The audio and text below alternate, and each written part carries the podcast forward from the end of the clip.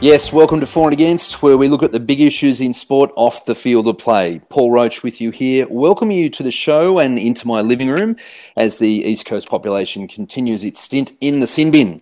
Similarly confined, but just as ready to tuck into the meeting sporting issues of the day is the rest of the team. First up, it's David Gill. G'day, Bear.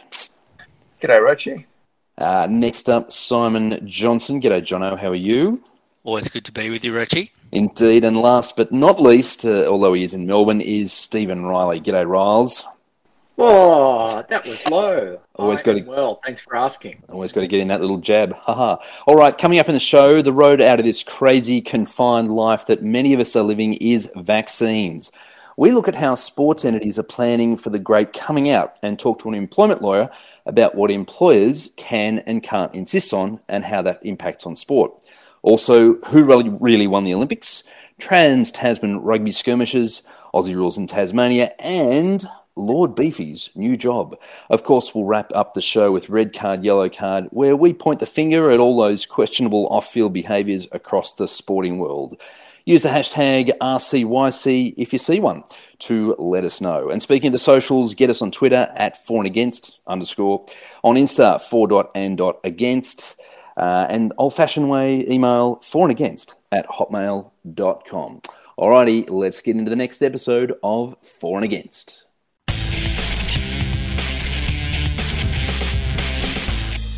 As we in Australia creep glacially to the magic vaccination mark of seventy to eighty percent, which Which, which one is it, guys? That's a, that's a big margin for error there. Um, sporting clubs, codes, facilities, players and spectators are starting to grapple with how it's all going to work when we let back out to play. And the big question is, to what extent, if any, will people need to be vaccinated to be part of the fun? And is, as is often the case, and certainly the case here with some countries' vaccina- vaccination rates more than double our own, it's instructive to look overseas as to what other countries are doing or have done to manage Uh, bringing people back out to play. Instructive, and um, certainly makes us pretty jealous, doesn't it? When we see E P L, Premier League games with full capacity. We just saw Wimbledon with pretty much full crowds. I mean, I think with Wimbledon, it was interesting, wasn't it? They had a, a vaccine passport system, so you had to show that you had had your double jab, and if you hadn't, you had to show a, a negative test. They have those lateral flow tests. So that seems to be the way that some of the overseas sports are dealing with things. You know, the New Orleans Saints doing the same thing. Mm. They have just insisted that everyone that wants to come into the Superdome, you know, it's it's indoors. The roof doesn't open. Everyone who comes in has to be vaccinated. Being the U S, I'm expecting a lawsuit any day now. And indeed, we're just starting to hear word of some of the uh, local leagues and clubs talking about what may or may not be required.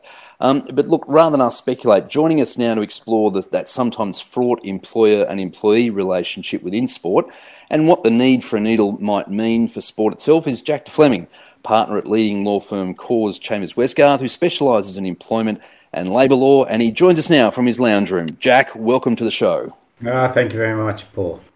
Good of you to join us. Now, Jack, first up, let's let's talk big picture. So is there any question these days as to whether an athlete is actually an employee? So are footy players an employee of their clubs or, or codes, like any worker like you and I? Uh, and what about individual athletes such as tennis players or, or golfers? Yeah, it's a great question. There, there is a question about this, but typically professional players and professional sport are all employees. So the footballers as we know them, the cricketers as we know them, they, they will be employees. Um, few professions not, jockeys, for example, not employees, and your individual athletes, um, no. And Jack, tell us a little bit about, I mean, looking at um, the topic, which is obviously pretty controversial at the moment as to whether or not we can mandate vaccination, whether employers can uh, issue mandates that there is such a thing as compulsory code vaccination. Is that the case? Uh, and, and what is the, the position at law at the moment in Australia? Yeah, well, it's a very difficult question. Everyone's grappling with it. But the short answer is it's legal. Um, and it's legal in the sense of not being illegal, in the sense that you're allowed to do it. The real question comes down to is whether it's reasonable.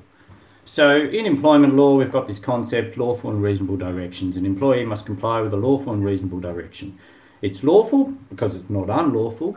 And then the question is whether it's reasonable. And in most cases, it will be. And that's certainly where things are heading. So it's quite clearly reasonable in some areas. Um, healthcare, aged care, logistics, hospitality, retail. They're all, they're all very clearly reasonable directions. On the sporting field, bit bit grayer. But as I say, there is a very strong shift in sentiment, and you've seen it through the government's narrative, you've seen it through the regulator's narrative towards this being a more lawful and reasonable requirement. So, question, it does reasonableness change based on where you live? So the example I gave before mm. about the Superdome in the States, you know, Louisiana is one of the lowest vaccinated states uh, in the U S, you know, and and so I, I think they might suggest that it's unreasonable. And some of our states that are running a bit behind, like W A, might suggest it's unreasonable. Is it possible that we could have different levels of reasonableness in different parts of the country? Less, less so in Australia, but I think your your question is really insightful, because I think you see where America is at the moment, partially for that very reason. The position in states is so vastly different. So the way that the N R L, sorry, N F L, have gone about this issue could be different to, say, the way that the N R L might choose to go about it. The N R L, of course, um, sitting on the fence in spectacular fashion, but partially because its playing group are from a culture that are quite hesitant about vaccination, and partially because they don't need to be the first mover here. Um, they, they've just got to get, get the job done for the next you know, six weeks of the competition, and, and I think things will play out for them. Jack, we've been um, kind of asking from the perspective of, is this something that's reasonable for an employer to do? But is there is there another dimension to this where you would look at it in terms of not whether it's reasonable for the employer to do it, to do it, but whether they actually have a duty to do it? And I'm thinking there in terms of occupational health and safety and and, and that perspective. Yeah, it, it, that's a that's again the probably underpinning driver of what's actually making it reasonable. So when the law in workplace safety is vague, but there are some clear factors that would make it a reasonable safety measure. And I identified those industries where it's plainly reasonable, you know, aged care, health, hospitality, retail. Um, once you establish that the spread of COVID nineteen is a foreseeable safety risk and vaccination is a reasonable and effective control measure, then a direction that requires people to be vaccinated is really consistent with that. So it's not so much that I think the the um, safety laws necessarily require it at that stage. That might be overstating the position, but certainly they make it a, a very um, clear, reasonable direction in many cases. Jack, where does the power, the decision-making power lie here? Because in my in the intro just then, I, I did deliberately reference sporting clubs, codes, facilities, you know, brackets, stadia, um, and even spectators. So perhaps amongst those three and any others I haven't mentioned, uh, who, who, where does power ultimately ultimately reside to, to make these calls as to who, who needs to be vaccinated and what can happen in order for that to that to happen? So, so my little world is employment, and you know, employment was originally born from the master-servant relationship. So the power is from the employer requiring something that is reasonable and lawful, and whilst it's morphed into you know contractual um, law, the, the power is that relationship. Mm. Um, for sporting stadium, it's quite different though, and and it's a really good question, because sporting stadium have the power to allow people on or not, mm. and there's nothing unlawful about them excluding people, so long as the reason they're excluding people is not unlawful. So let me give you a practical example. You you can't you, you can't exclude people because of their race, because of their sex. They, these are discriminatory grounds. But there's nothing unlawful about excluding someone because they don't have a vax, vaccination. Yeah. So, so the, the owners of these grounds, the, the owners of the stadium, the people who run them, and often the government in this case, mm-hmm. will be drawn into this should they decide to limit access to those stadiums for people who are vaccinated. So it sounds like, Jack, um, the answer to the question is it is lawful or it's not unlawful, as you've said. I guess my que- my next question would be the extent to which it's likely that any of these sporting codes or employers or organisations will take these measures. And is there an element of real politic in all of this, in that ultimately the decision might be made more by governments? When we're talking about these sports, a lot of these clubs and players are going to have to travel interstate in order to play. And in order to travel interstate next year, one would expect that there might be such a thing as a vac- vaccination passport. Mm. Is that in reality how it's likely to play out? Or do you think that some of these codes may be a little bit more upfront and actually mandate it themselves? Well, let's face it, like, you know, we, we look to the N R L to be progressive, don't we? I, I think there is an opportunity for these clubs to take a leadership role. And some are dipping their toes in the water. Um, again, you know, I'm coming from an N R L Sydney focus. Um, they've run into the fundamental problem that uh, on on a player survey, eighty-two percent of people didn't want it mandated. And Peter Volandes is a pretty clever, clever bloke, and he's read the room and said, "I'm not going to go down that path because I don't need to. We'll have a summer or a sport ahead of us where these things will probably sort themselves out." Mm. Um, Your point about uh, actually access to venues will, will and, and access interstate is going to be a real factor which will drive outcomes. And, and I think indirectly it will assist those sporting clubs who don't themselves want to lead on this issue. It will assist them implement these type of changes because they'll, they'll say we have to. It's the only way it gets done. So so what's also interesting about your question is the government itself isn't necessarily leading on this question. The, the federal government has left it to businesses to actually um, choose to mandate these, these things. They, they have the capacity to, they've chosen not to, um, and yet they've been heavily supportive of um, the, obviously, the, the vaccination program. So what you're seeing is you've got all these indirect pushes to vaccination, which together will lead to a situation where, you know, in order to participate in this particular sport in this particular state, you're going to need to be vaccinated. I, I think that's probably how it will play out. Um, I'm actually expecting that there will be a sport that'll take the leadership role on this and, and do so, you know, proudly as, as one of the progressive um, influences on, on the community. Don't know which one that'll be, mind you. Jack, hi- hypothetical question. It's it's your dream client. It's a high-profile rugby league star. Very... I'll resign now. That's a bad dream for Jack. There's Jack. I can't get vaccinated, but I want to. What, what arguments are you going to make? Look, I'll say Israel Folau. Um, this... Uh... Izzy, um, this is difficult, um, but un- unfortunately, unless there is a medical reason why you can't get vaccinated, your preference not to get vaccinated, um, if it is mandated, um, will not be sufficient. So I, I, I mentioned Izzy, obviously, in jest, but th- there are parallels here where, you know, Israel Folau...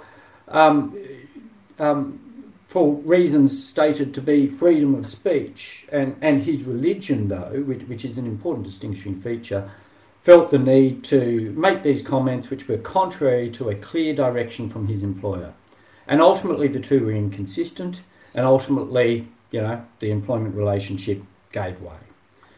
Um, and I can see that happening in that situation. You know, there's no compulsion to be vaccinated in the sense we're not going to pin you down, and there's no assault and battery, and there's no compulsion to be employed. And ultimately, if the employer requires you to be vaccinated and you choose not to, for whatever reasons that they be, um, other than medical reasons, as I say, even if there was a strong religious reason, you'd have better grounds. Um, absent those reasons, though, um, the employment relationship will no longer continue. That's going to be the outcome. Jack, I, I have a slightly different view about how this is going to play out. I, I'm hearing a lot of employers running around with the phrase strongly encourage. Yep. We're going to strongly encourage people to get vaccinated. And, you know, I think that will generally be interpreted as, well, you don't have to. Yeah. And that'll be fine. And people will, you know, run around and play sport, you know, under the strongly encourage direction until someone catches it from someone else and gets sick and says, all right, someone breached a, a duty of care here. Someone provided an unsafe working environment, uh, or another player. I, I sue the other player for being um, irresponsible in some way. And then a sport is going to have to mandate or, or not. Question mark.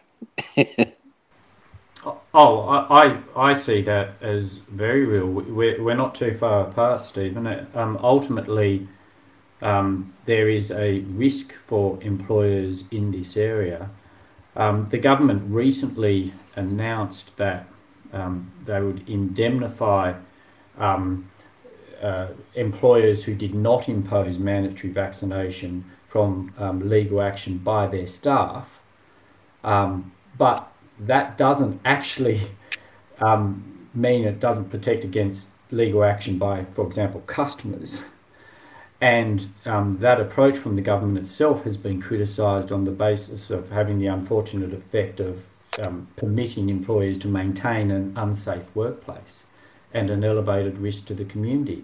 And I, I think if you see a, a number of the employers come out, they They talk in this language of vaccinations are a tool to protect a person, and and public health intervention is needed to protect communities.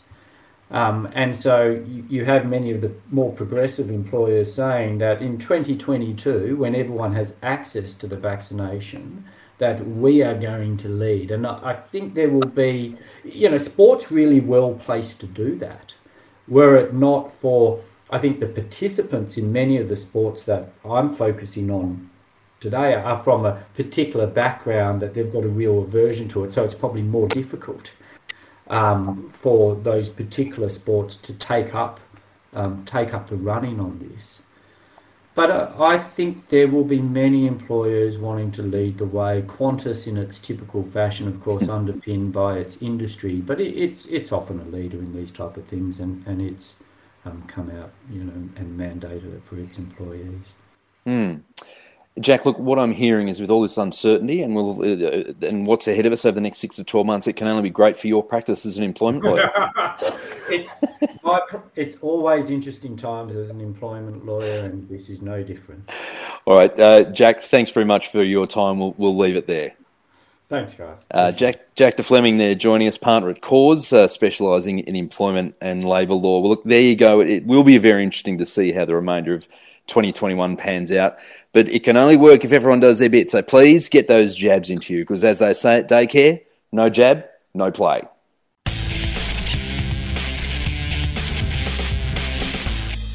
Gold, gold, gold. It's the symbol of power, the symbol of success, the symbol of winning. It's what we compete for. How many silver and bronze medalists do you see flogging brekkie cereal, hey? Exactly.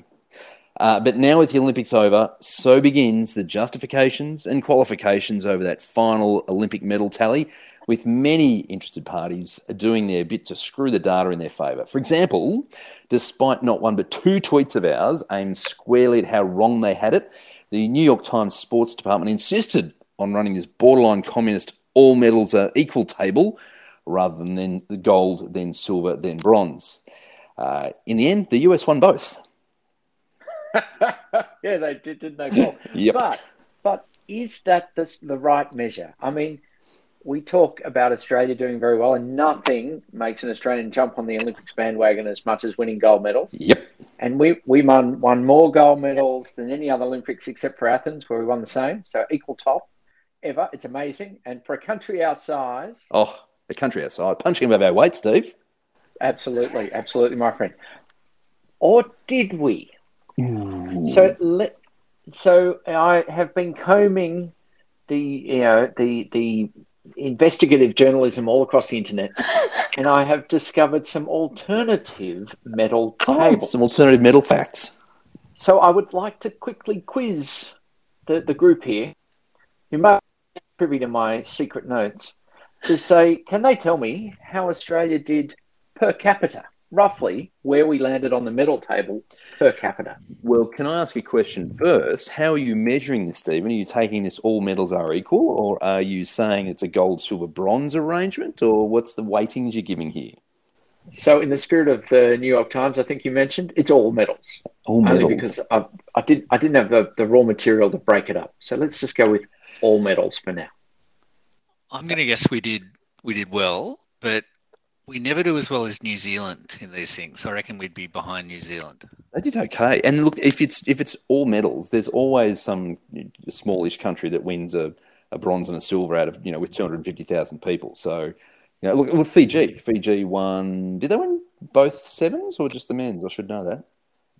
Anyway, so I reckon we've done okay, but nothing special. Well, you, you are correct, and, and so I'm therefore suspicious about the cheat notes. Yes, we came fourteenth in the uh, in the in the medals per capita.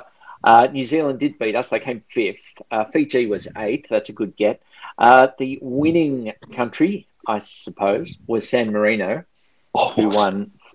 Uh, th- who only won three medals, but the people per medal was eleven thousand three hundred thirty-three. They won three medals. So yeah, sorry, what did, the... what did they win? Gold, silver, and bronze in Formula One. Yes, right. I, I thought San Marino was just a, a construct for the Italians to have two Formula One Grand Prix.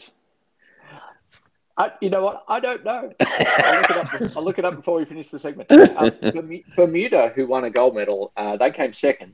That was their only medal. Shooting? They only have sixty-two thousand people. Uh, it was on. It was athletics, wasn't it? Didn't okay. they win? Um, Dave can help me with athletics. No. Okay. Anyway. We, I should really do more research. I should stop I'll asking so many questions. Category. Yeah, that's right. That's right. That's right. Let me let me ask you about climate change. Wow. Whoa. Yeah, yeah. Uh, now we're getting into the real stuff. This is where it matters. This is where the Olympics are changing the planet, because we start to recognise the C O two emissions per medal. Ooh. So, a very so important who metric. Was the most environmentally friendly medal winner, medal winning country at the Olympics? Not China, I'm guessing. Or the U S, and certainly not us. So what about what about New Zealand? New Zealand came eleventh. What about Kenya? Mm. Jamaica. Kenya. Yeah, actually, good call. I, I like it. Kenya came ninth. Jamaica came third. Mm. Excellent. Excellent mm. work. Australia, by the way, came thirty-eighth. The United States came seventy-fifth. Wow.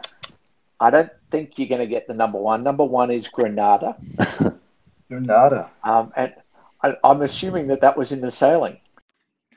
So is there anything that measures for the relative value of different gold medals? Because all those metrics are great, but in all the years that I've been watching the Olympics, I've always felt like a gold medal in athletics, for example, is worth a lot more than a, a gold medal in kayaking or clay pigeon shooting or Greco-Roman wrestling or, or any of those other um, less rarefied kind of sports. So I'd be interested to know, is, is there?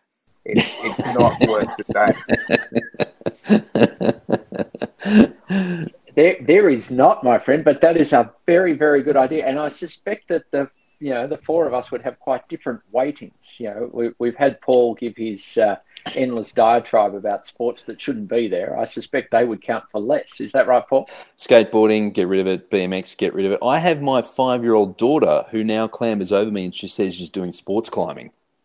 Um, so there's a number of you know, ballroom, isn't ballroom dancing coming in? Yeah, get rid of that. So yeah, anyway, anything where the subject subjectivity is involved in uh, working out who the winner is should be gone. But yeah, it's it's a good point, what, Gilly. Shouldn't we be weighting it on television ratings?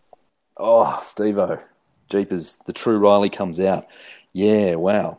um, well, swimming in athletics, television Olympics. Yeah, I, I reckon you're right.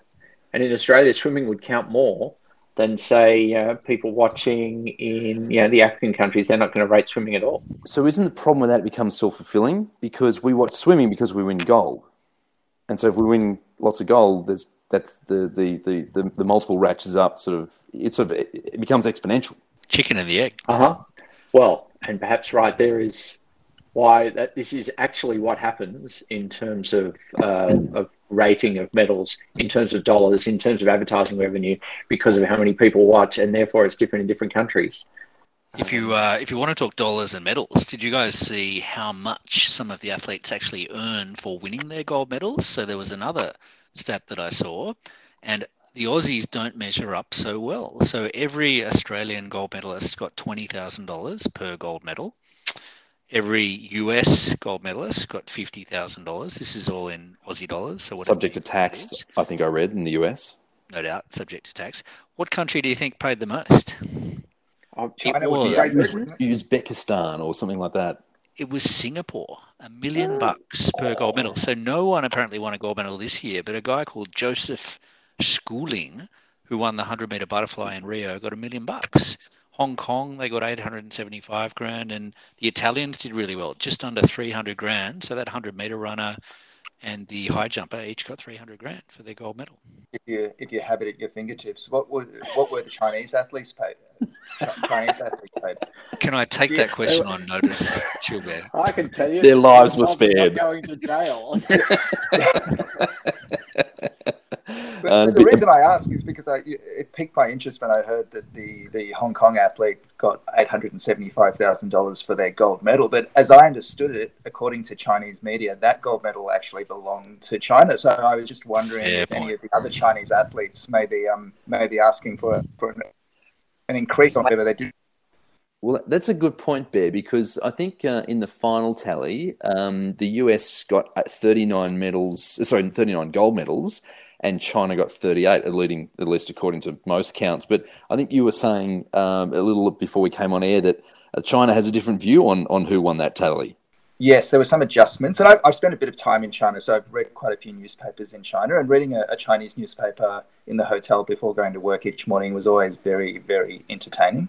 Um, it's taking, it's taking, it's fake news on steroids, but I, I guess they saw, saw, you know, they were in the lead thirty-nine to thirty-eight on the last day, and, and the U S, sorry, I think they were thirty-eight, thirty-seven on the last day, mm-hmm. and the U S came home, came home strong and, and pipped them on the last day, getting a thirty-ninth gold medal. And the Chinese government, I guess, didn't like this, so that they, they decided to, to add in gold medals earned by athletes from Hong Kong, Uh, Taiwan and Macau, and I think they just added another one um, for no reason, just because I guess forty-two sounded better than forty-one. So officially, the United States was not ranked number one in the Olympics. Officially, it was China. So I just want to make that right. clear. And I'd also just like to say, Dave, um, I hope you enjoyed that trip to China, because that will be your last. That's right. Oh dear. Well, good to see Australia coming sixth. Uh, pretty much, however you measure, well, either either version of measuring it, total total medals or um, or the gold, silver, bronze. So not a bad haul for the Aussies. And it's only three more years till Paris.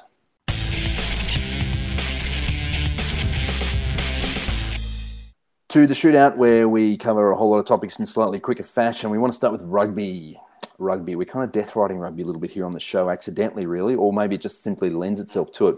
Why can we not select our best available fifteen or twenty-two, whatever the number is, no matter where the players are in the world? What is Rugby Australia's problem? Now, of course, that's mostly a rhetorical question. We know it's an attempt to keep the good players here for the betterment of the domestic game. Until, of course, it was decided that the offshore-based Matt Giddo was too important for that, and so a rule was created to accommodate he and others. And that rule, apparently, is up for change. But I, for one, don't care where they play. If they're in the best Wallaby squad, get him in the best. Get him in the squad. Roche, look, I'm all for winning, and I'd love to win the Bledisloe Cup. It's been how many years? nineteen years. Don't get me wrong. I, twenty, I think. I, I like. I like the theory. I'm just not sure that if we had our best players, it'd make one iota of difference. And I'm also a bit concerned about what precedent it's going to set about holding on to the best players to play in Australia. I mean, the reality is we need to ensure a strong Super Rugby competition within Australia. We need to have the best players, or the vast majority of them, playing in Australia. And Why? if, well, because I, otherwise the game will die. I mean, we can't it's just have test rugby. Way there. Well, it probably is, but it will, it'll be completely dead and buried, six feet under, if that's the case. We need to have a strong Super Rugby competition. If we don't have the best players playing in Australia in a Super Rugby competition, then I think the game is Gonski. Only priority for, for the next three, four years. If they're doing well, then kids are going to play and the grassroots will be strong. If they continue on the their current trajectory, then the game in Australia is truly dead. So I sort of agree. I think that we should let players go and play overseas, and they should be available to be picked. But I don't think that we'll actually end up picking, because, you know, um, and hear me out on this, it takes a take a couple of steps, and I know a couple of you are a bit slower at keeping up. Hmm. What we're after is is if we can get some of the really expensive players off our books overseas, they're going to pick up lots of money playing over in Europe or up in Japan, and that's great. They might be good enough to bring back, but it's going to open up some opportunities for us. It actually opens up some money for Australian rugby to invest in the grassroots, which is exactly what they've been failing to do. Mm. They've been loading up all the money on Waratahs, you know, second stringers who are part of the squad. You want to wrap them up in a special investment vehicle and get them off the balance sheet? Well, no, because they'll just stick at the top. I want to go back to grassroots, and I want to water the grass and have the game build itself up again. But is your theory, are you saying that you want the more expensive, it, it actually benefits your, your theory, in your theory, it's better that the, the expensive players go offshore because someone else pays the bills? Yep. Yeah, okay. And I think that you'll find people come and fill the vacuum. You know, I'm, yeah. I'm one of those people who was saying that uh, that when Serena Williams retired, women's tennis was in trouble. And then Naomi Osaka comes along, and then Ash Barty comes along, and someone else will come along and they will step up and fill the void. And it'll be the same in Australian rugby. At the moment, we're actually, you know, left with a, a middle ground of really expensive players who aren't that good. Let them try and earn their money somewhere else, and let's let's invest in the system to find the best players. And for me, the parallel is, is football, bracket soccer, right? So the A-League is not the, is not the best league on the planet. It's a development league. Any half-decent Australian soccer player goes offshore. Any half-decent Australian soccer player that's offshore gets selected in our side because they're the best. They're one of the best players to, to pick in the side. The game here has survived that. The players, the, the Aussie players offshore still get picked. They're arguably better for the experience. Now, as much as rugby lovers claim rugby is an international game, there's realistically still only a dozen, maybe two dozen at most countries that play it. So that's, you know, that becomes a bit different to where football is, although in football it's only a handful of countries where you really want to end up. So surely the model that we've seen work in football can work for rugby, where the best players go to where the best competitions are, or other good, comp- other other quality competitions, and we bring them back for for when it matters to play for the national side. How is that? How is it different? Well, I mean, I think football, as in soccer in Australia, is, you know, rubbish. So I don't know that that's a good parallel at all. But it's got the grassroots. So this is you were, you were trying to water the grassroots for rugby. It's it's you know it's the biggest game by participation. Maybe Nepal competes with it as well, but it's not if not for lack of interest. Maybe it's the maybe it's the support structures that we lack in football. Maybe it's mm. the, the money gets poured into the into the into the, the code overseas. Maybe it's the fact that there's about ten different sports that the, the average Australian athlete can pick from, as opposed to one in most other countries. If you look at examples of other countries, um, Europe, South Africa. New Zealand's a special case, but even New Zealand's going to feel this pressure, maybe not next year, but in five years' time, ten years' time, they can be in the same predicament. And if they want to continue to dominate the game like they have for the last fifty decades, uh, they're going to have to change as well. Mm. All right, look, we, we could go on, but do, do we want to quickly just talk about the uh, trans-Tasman politics? Uh, obviously, the Bledisloe uh, first two games were, were, were held in New Zealand, and the third one was due to be held in Perth, which uh, disappeared in a puff of smoke. And so we've got an interesting little battle of wills going on across the Tasman. Yeah, toys were thrown out, Richie, weren't they, mm. by Rugby Australia and Dave Rennie mm-hmm. uh, after the All Blacks refused to travel to Perth. Um, I wonder whether Dave Rennie might have been offering a little bit of cover for his players to cover up how badly they'd they'd been outplayed in those games and to take some of the press heat. Um, there were claims of lack of respect from the New Zealanders that the Australians only found out about this via social media. But look, guys, the, the reality is the only way we'll gain respect is to beat them on the field again. So I know the games have been rescheduled, rescheduled for Queensland now, so I think we just need to do our talking on the field and finally match up to the All Blacks. Yeah, yeah. You know, it might have been a good thing that that match was cancelled, I reckon. But just saying. Mm. Isn't that terrible? How good is Queensland? Uh, so the A F L released the Carter Report recently, a report into whether Tassie should have its own team. A, a beautifully crafted document it was. It gave all the sides a little bit of what they wanted while requiring nothing be actually done by the commissioner of said report. Now, that is management consulting. Um, so Tassie, it's team for Tassie. Do we care? Do we think it should be, should happen? Do, does the A F L need to go out of its way to make it happen? Yeah, go on, Steve-O, as our Melbourne correspondent. Uh, of course they need to make it happen. The question is, can they make it happen? So they, they did make a little more uh, headway than what a lot of people sort of originally credited that report as doing, um, because what it did was it set the scene for the, the boxes they needed to tick to get a Tassie team in the comp. Mm. And, and essentially, to get one in, the A F L Commission has to agree on the on the bid. So that's really the, the, the, the dollars and cents. And then twelve out of the eighteen A F L clubs are, need, are going to need to sign off on the deal. And I reckon that second step is actually the tricky part because, you know, the, the, the questions in front of them are, do you relocate a team or do you bring them in fresh? I think they'll bring them in fresh as a nineteenth team. And then, you know, you're going to have to argue, oh, do we want buys? How are we going to, how are we going to make that work?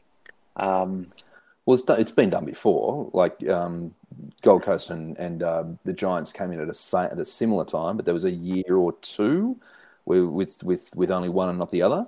So, you know, having an uneven number can work. It's clunky, but it does work. Oh, I think it'll happen, and I think it will work because, you know, buys are happening all the time now in, in all the comps anyway. Um, and they're, they're hosting a couple of uh, semi-finals. Um, oh, well, that, that gets gets us gets them going, proves their worth, and then uh, then I think uh, mid next year you're going to see them announced, and they'll start in you know, twenty-four, twenty-five. Hmm.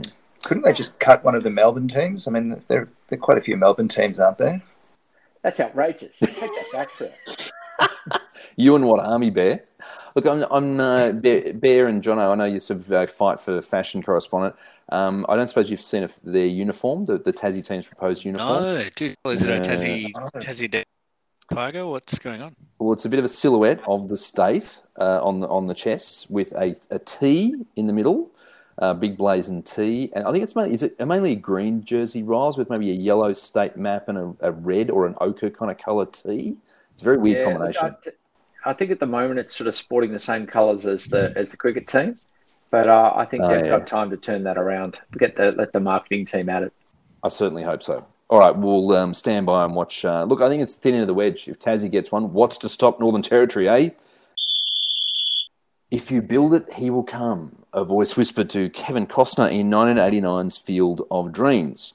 Well, it, it took thirty-two years, but that voice finally wafted into the ear holes of the right people at Major League Baseball and gave birth to one of the biggest non-finals match paydays for ticket scalpers uh, as they built a small-capacity field in the cornfields, Steve, as I understand it, as a movie correspondent, right next to the original set for that film.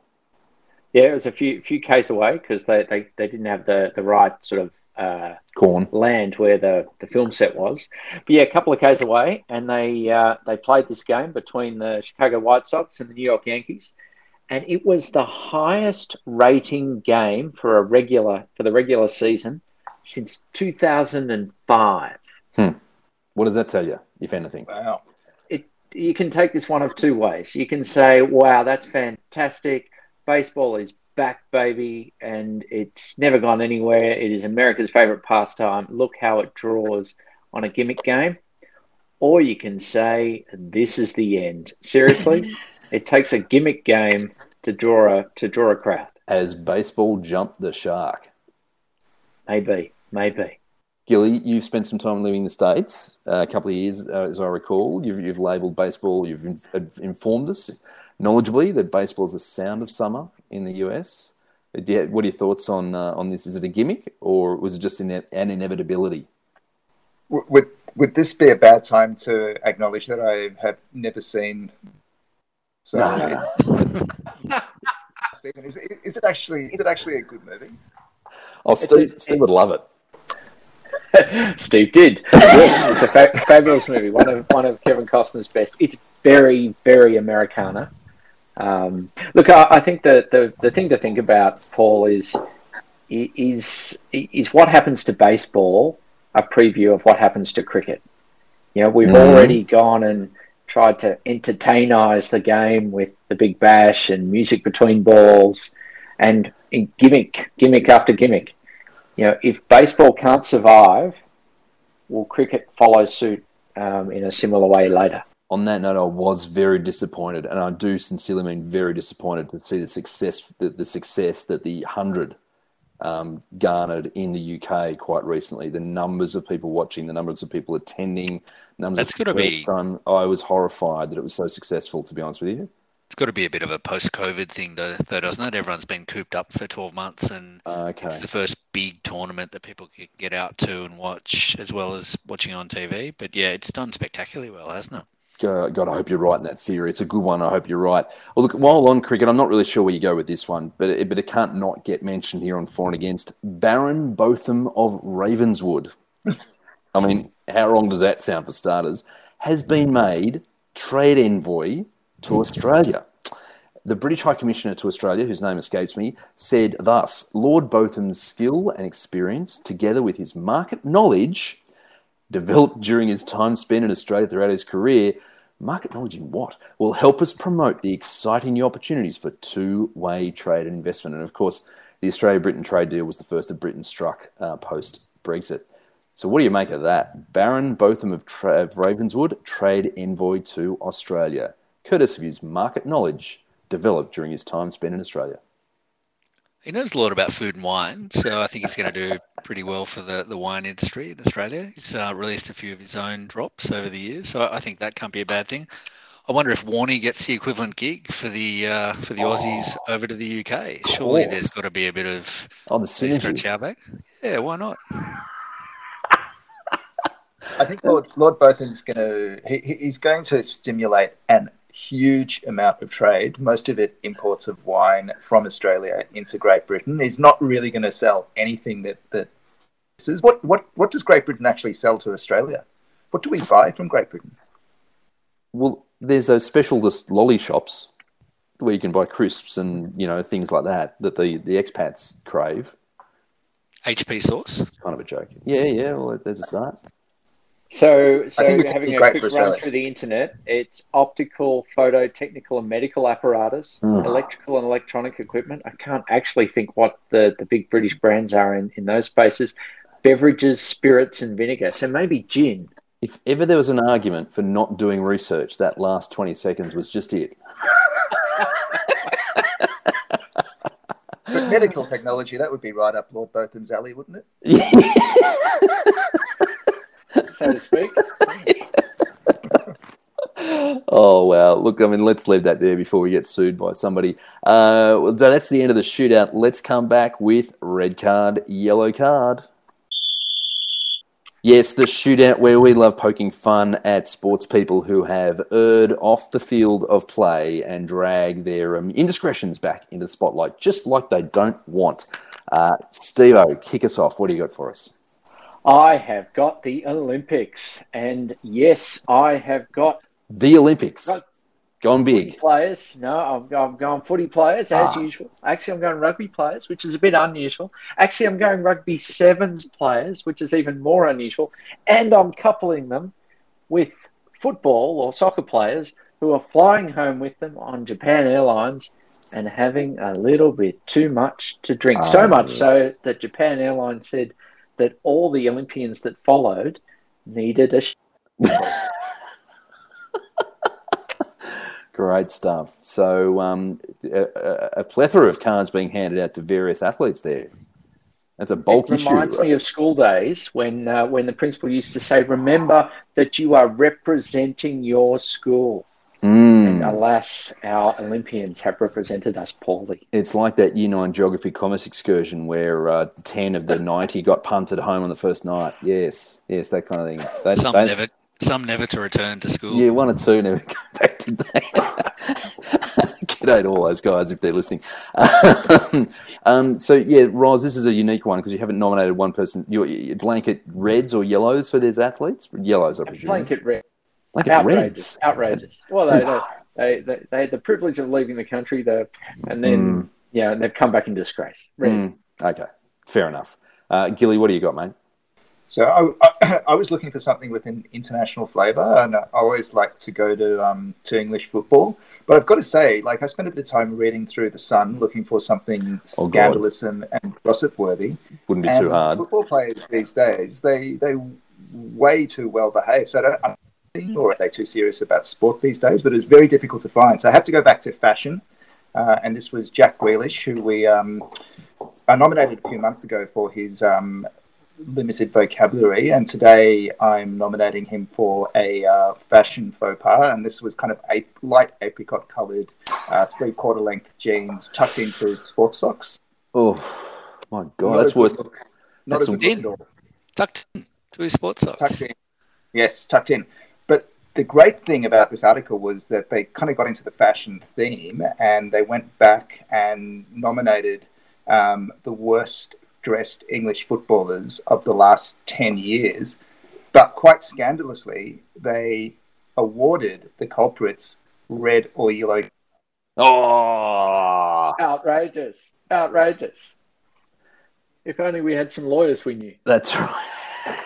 Gillian, I hope you've drafted letters. Uh, Jono, share with us your red card, yellow card nomination. Yeah, Richie, look, we usually can rely pretty heavily on our rugby league comrades mm. to provide excellent fodder for red card, yellow card. It's been pretty lean pickings, though, as um, as Dave mentioned, given that most teams and players are in COVID bubbles or in lockdown. But never fear, I've found one, and we do have a pretty good contender this month. Bulldogs forward Adam Elliott was busted having a romantic entanglement with a female league player by the mm. name of Millie Boyle. Mm. In a Gold Coast restaurant toilet. That's just all class, isn't it? Um, Adam has been stood down by the Bulldogs. It turns out he has some previous form and had told the club that he was off the booze. But Billy has actually come out in support of Adam and said that they were old friends. And she said, look, all we did was have a kiss in the bathroom. It's been taken way out of context. We're both single and we're mates from way back. Mm. When you so say I think it was... When you say Billy... I presume you mean Millie Boyle? Have I got that? Millie Boyle. Um, but look, I, I was going to give it a red, but I, I think given that uh, Millie came out in support, it's probably just a yellow, isn't it? Seems mm. like a... I, I think I think Millie Millie's comments get them off the hook completely. Possibly, yeah. Well, I think ultimately it's his history with the booze, isn't it? And his need to starve the booze or, or something about the booze. It's not about the pash, it's about the booze. It's his it's his second or third strike, I think. So mm. that's right. Mm. So we're going yellow, Jono, yeah? I think yellow.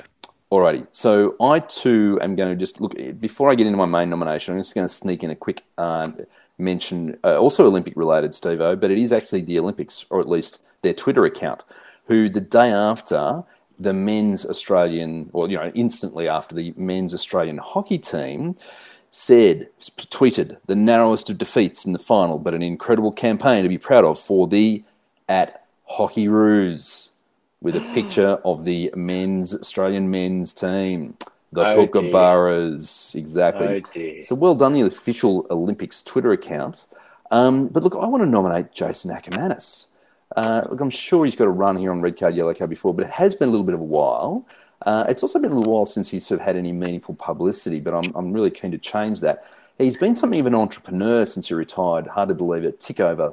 Uh, a decade ago, he's dipped in. He's dipped into the uh, foreign currency world. Apparently, fancied himself as a bit of a, a finance, a financier, financial player, and now the next logical conclusion, he's into cryptocurrency, and recently launched a new Australian cryptocurrency called ZooCoin or such, such something like that, uh, which he expects to make in excess of six billion dollars. And look, I'm not, I don't know a lot about crypto, but it doesn't matter. Just listen to this. It's simply a much better product than Bitcoin, Acker told a news website, uh, expecting to rock the crypto world in coming months. The biggest problem in crypto, and this sounds very authoritative, we call them the triennial problem. You've got cost, speed, it could take four minutes or four hours to mine crypto, and then you've got scalability. Whereas my product solves that problem.